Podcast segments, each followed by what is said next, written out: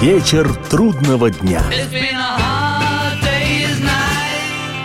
Приветствую всех, я Олег Челап, и в эфире программа «Вечер трудного дня», посвященная музыке и жизнедеятельности легендарного английского ансамбля «Битлз».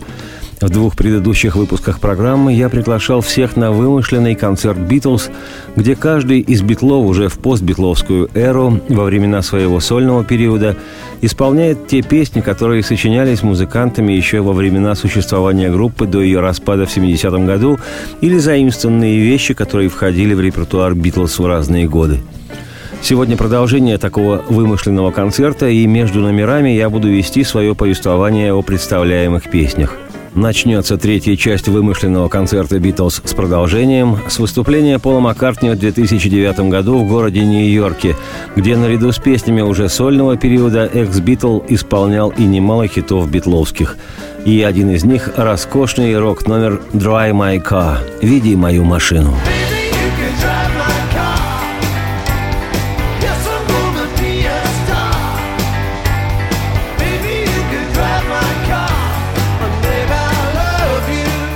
you can drive my car. Yes, I'm gonna be a star. Baby, you can drive my car and maybe I love you.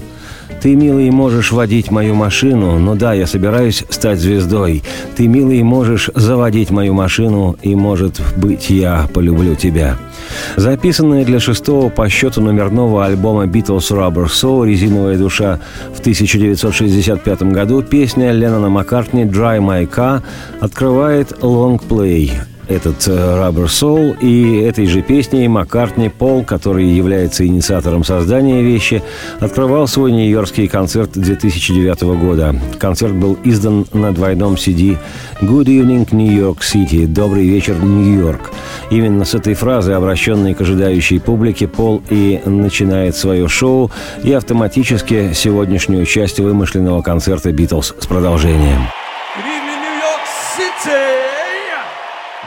В 1965 году песня «Dry My Car» перевернула все традиционные образы героев любовных историй битловских песен, разом чохом всех «Girls and Boys».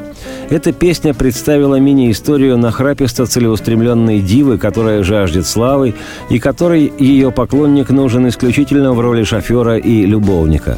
В летописях отмечено, что с этой песней Полу, Маккартни и Леннону Джону пришлось изрядно повозиться. Изначально черновой вариант песни Маккартни строился на фразе «Ты можешь купить мне золотые кольца». Как много позже вспоминал сам Пол, цитирую, Труднее всего продвигалась работа над песней «Dry My Car». Стихи были ужасные, и я это понимал. В них говорилось о золотых кольцах, golden rings, а rings – это неизменно тупик. Rings всегда рифмуется с things – вещи. И я знал, что это был не самый подходящий вариант. Я пришел и сказал, слова не очень, но мелодия хорошая. И мы с Джоном бились над песней несколько часов, но нам ничего не приходило в голову. «Ну давай оставим ее, не будем с ней мучиться». «Нет-нет, мы справимся». В конце концов, мы сделали перерыв, покурили, выпили чашку чая, затем вернулись к песне, и каким-то образом вместо «ты можешь купить мне золотые кольца» у нас вышло «можешь водить мою машину». Нас вдруг осенило «постой-ка, можешь водить мою машину». И мы начали развивать этот сюжет. «О, ты можешь водить мою машину». Эта свежая фраза привела нас к забавной истории про девушку. Что это такое? Что она делает? Предлагает работу водителя или что-то еще? И песня стала более двусмысленной, что нам понравилось, а «Золотые кольца» звучали слишком уж напыщенно. Вместо слов «Золотые кольца» появились «бип-бип, е». Yeah. Эта идея принадлежит нам обоим. Мы вдруг перенеслись в Лос-Анджелес. Машины, водители, кадиллаки с открытым верхом. И песня получилась совсем иной. Окончание вещи было весьма неожиданным и ироничным. «Вообще-то у меня нет машины, и это разбивает мне сердце, но зато я нашла водителя». Выражение «dry my car» было старым блюзовым эфемизмом секса, и в конце это все выходит наружу – в песню вкрался черный юмор. Эта вещь написала сама себя. Я часто замечаю, что если есть хорошая идея, все получается очень легко.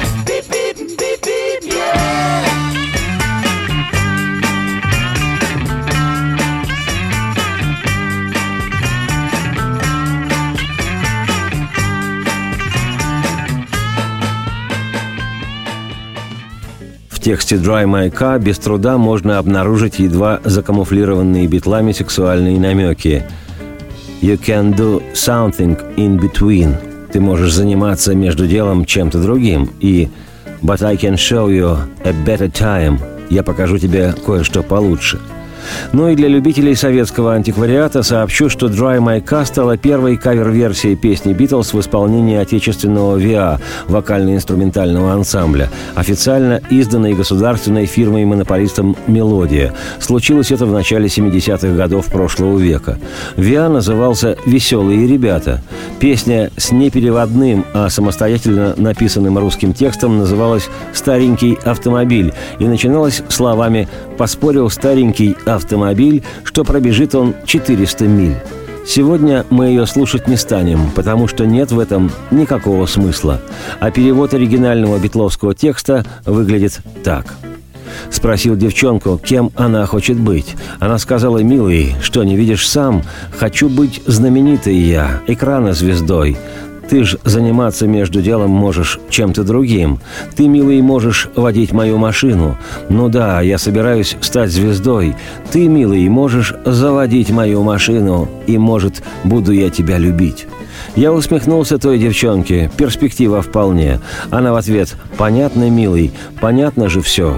Работать за гроши – это, конечно, прекрасно, но ведь могу я показать и кое-что получше. Ты, милый, можешь водить мою машину. Ну да, я собираюсь стать звездой. Ты, милый, можешь заводить мою машину, и, может, буду я тебя любить. Бип-бип-бип-бип, е и я сказал девчонке «да, могу начать хоть сейчас». Она в ответ «послушай, милый, мне есть что тебе сказать». У меня нет еще машины, и это мучает меня, но я уже нашла водителя, и это лишь начало.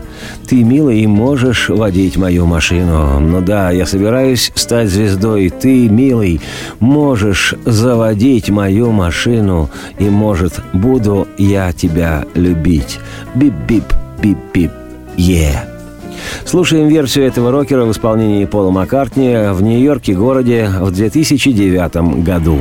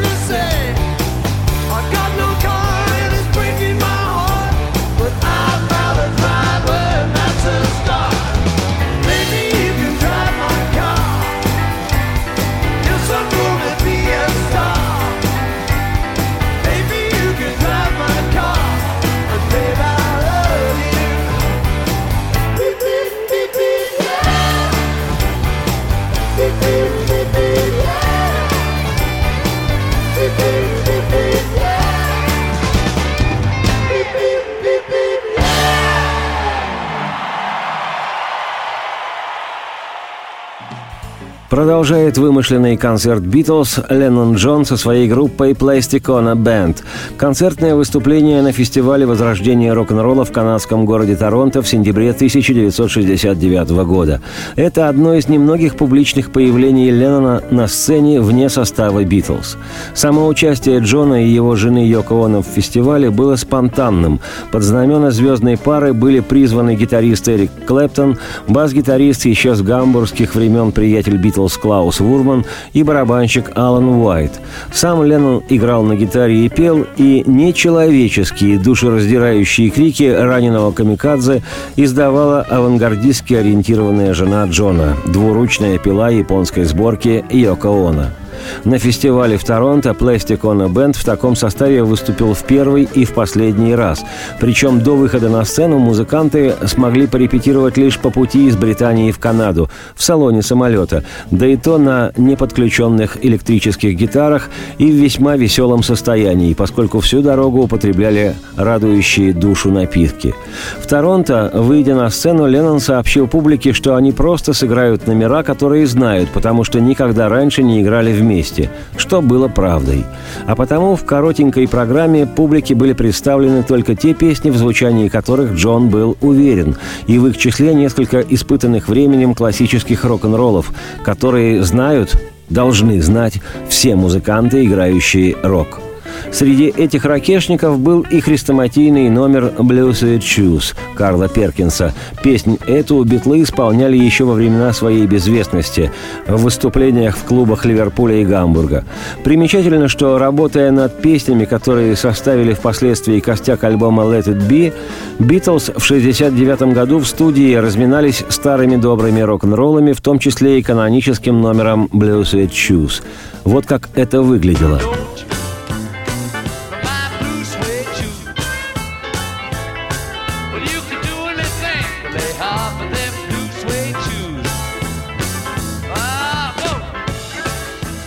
А вот как эту же вещь исполняла в Торонто в сентябре 69-го на фестивале возрождения рок-н-ролла группа Джона Леннона «Plastic on a Band».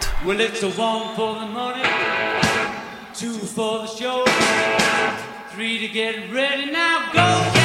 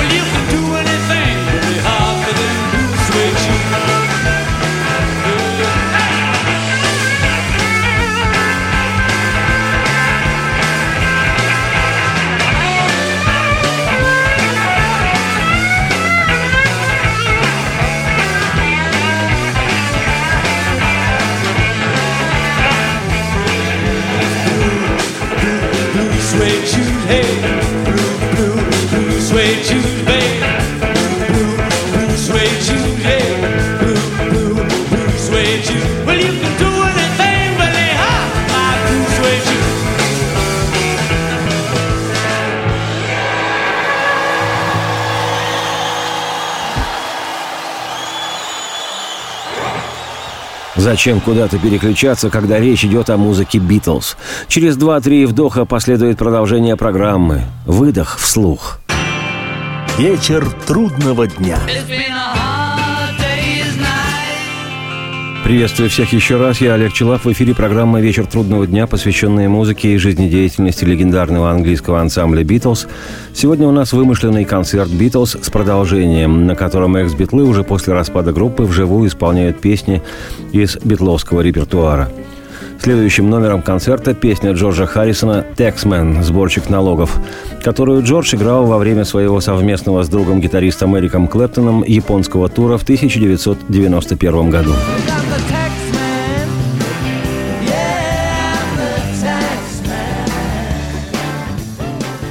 Тексман была записана Битлами в 1966 для их альбома «Револьвер». Именно эта вещь Харрисона и открывала пластинку. Такое, кстати говоря, случилось в первый и последний раз в битловской дискографии. Обычно чести первого трека битловских альбомов удостаивались песни Леннона Маккартни. Текст песни «Тексман» написан Харрисоном не без помощи Леннона Джона. Это была одна из первых, если не сказать первая вообще, социальных песен «Битлз». Название «Сборщик налогов» говорит само за себя. Внутри текста встречаются фамилии двух ведущих британских политиков того времени – лейбориста Гарольда Уилсона, тогдашнего премьер-министра Великобритании, и консерватора-лидера оппозиции Эдварда Хита. Две эти фамилии, Уилсон и Хит, были в виде хохмаческой социально-сатирической занозы вставлены битлами в текст песни, где сборщик налогов выступает от первого лица. Позволь-ка рассказать мне, что и как. Один тебе и девятнадцать мне, поскольку я налогов сборщик, да, налоговик. И если пять процентов не кажутся большими, скажи спасибо, что не забираю все, поскольку я налогов сборщик, я налоговик. Будешь вести автомобиль, я улицу налогом обложу. А попытаешься сидеть, налог введу на место, но твое. А станет слишком холодно тебе, введу налог на повышение температуры. Пойдешь пройтись, налогом обложу твои я ноги. Налогов сборщик я, налоговик. Не спрашивай меня, чего для этого хочу я. Аха, налогов сборщик мистер Уилсон. Если не хочешь больше мне платить. Аха, налогов сборщик мистер Хит. Ведь я налогов сборщик, да, налоговик. И мой совет тому, кто умирает – задекларируй медики, что на глаза тебе кладут. Налогов сборщик я, налоговик, и ты работаешь лишь на меня, на одного». Сегодня такое может и покажется кому-то ребячливой наивной чепухой, но по меркам 1966 года, когда вышел битловский альбом «Револьвер», с открывавшей его песней про сборщика налогов, такой жест граничил с откровенной фрондой. И даже в западном обществе, известном своими декларациями о демократии, это было небезопасно и могло иметь для группы определенно негативные последствия. Но «Битлз» были тем, кем они были – обаятельными «Битлз». Примечательно, что во время японских концертов наряду с именами политических деятелей «Тексмен мистер Уилсон», «Тексмен мистер Хит» звучат и имена двух других всемирно известных политиков, но уже нового времени – президентов России и Соединенных Штатов – Тексмен Борис Ельцин, Тексмен мистер Буш – Слушаем запись с концертного альбома Джорджа Харрисона «Живьем в Японии» 1991 года рождения.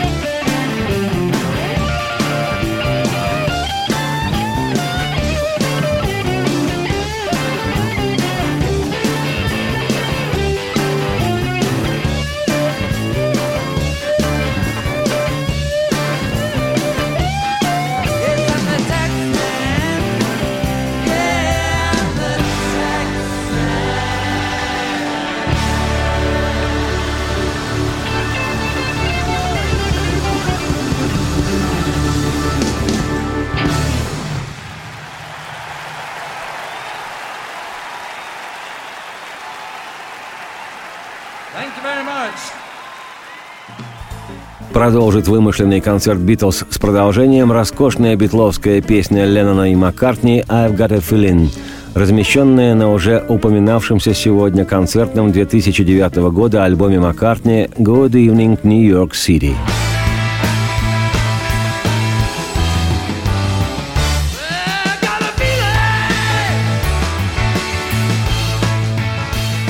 Последнего в прижизненной дискографии Битлз альбома «Let It Be» вещь «I've Got a Feeling» можно перевести как «возникло чувство». Показательный пример того, как Леннон и Маккартни сотрудничали в написании песен, хотя, к сожалению, во время существования ансамбля это был последний раз, когда Джон и Пол выступили авторским дуэтом. К тому времени они уже были заклятыми друзьями и давно сочиняли порознь. История гласит, что, готовя новый материал для альбома, Пол достал из своих творческих закромов мощный, основанный на нарастающем гитарном рифе роковый кусок, который сам по себе тянул на песню – Возникло чувство, так глубоко в душе. Возникло чувство, и чувство мне не скрыть. Поверь, мой поезд не уйдет, и если веришь, я не хочу вновь опоздать. Все эти годы я блуждал и заблуждался, но никто не подсказал мне, что нужно было просто разыскать тебя а у Леннона у Джона болтался в его глюкообразных облаках один из многочисленных недописанных акустически балладных обрывков. Он был построен на типичном для Джона употреблении слова «каждый» – «everybody». У каждого случался сложный год, у каждого бывали времена и лучше, и каждый видел эротические сны, и каждый солнце различал – в итоге на репетиции обрывок Джона вставили в плотные слои атмосферы песни Пола. Обрывок не сгорел, а наоборот получилась одна из самых впечатляющих песен альбома «Let It Be». Ну и, конечно, стоит учесть, что номер на альбом Let It Be был помещен в живом виде. Песня была записана в тот момент, когда Битлз исполняли ее во время своего последнего в истории выступления концерта на крыше здания их студии в январе 1969 года. Тогда ленноновско-маккартнийские чувства уже не возникали, они выдыхались. И здорово, и знаково, что Пол Маккартни исполнил эту последнюю совместную с Ленноном вещь на концерте «Good Evening, New York City». a feeling deep inside. Oh yeah, oh yeah. I've got a feeling, a feeling I can hide.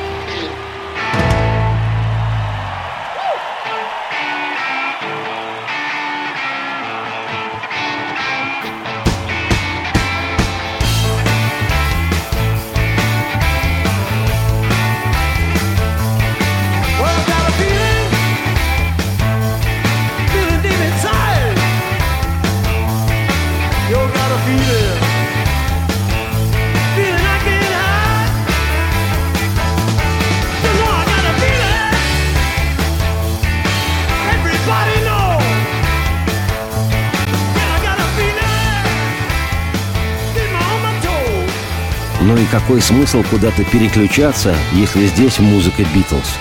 Два-три дежурных вдоха и гарантированно последует осознанный выдох вслух в виде продолжения программы.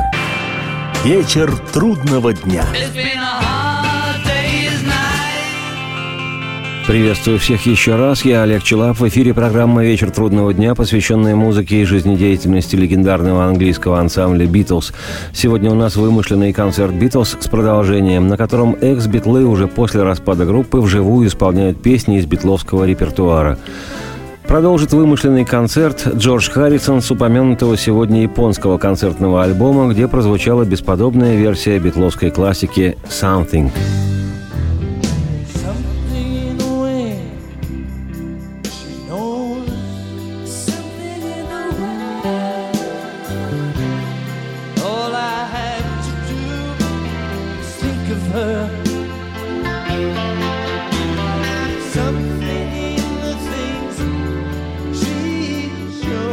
Песня «Something», вышедшая на битловском альбоме «Эбби Роуд» 1969 года рождения. А песня этой, название которой переводится как «что-то», разговор особый. Потому что это действительно что-то. Редкой красоты балладу эту гитарист группы Джордж Харрисон сочинил на пианино в 1968 году. Теоретически песня могла бы украсить еще белый альбом «Битлз». Мифология битловская гласит, что песню эту Харрисон вроде бы посвятил своей первой жене Патти Бойд. Подтверждению существования этого мифа способствует и видеоклип, выпущенный незадолго до распада Битлз.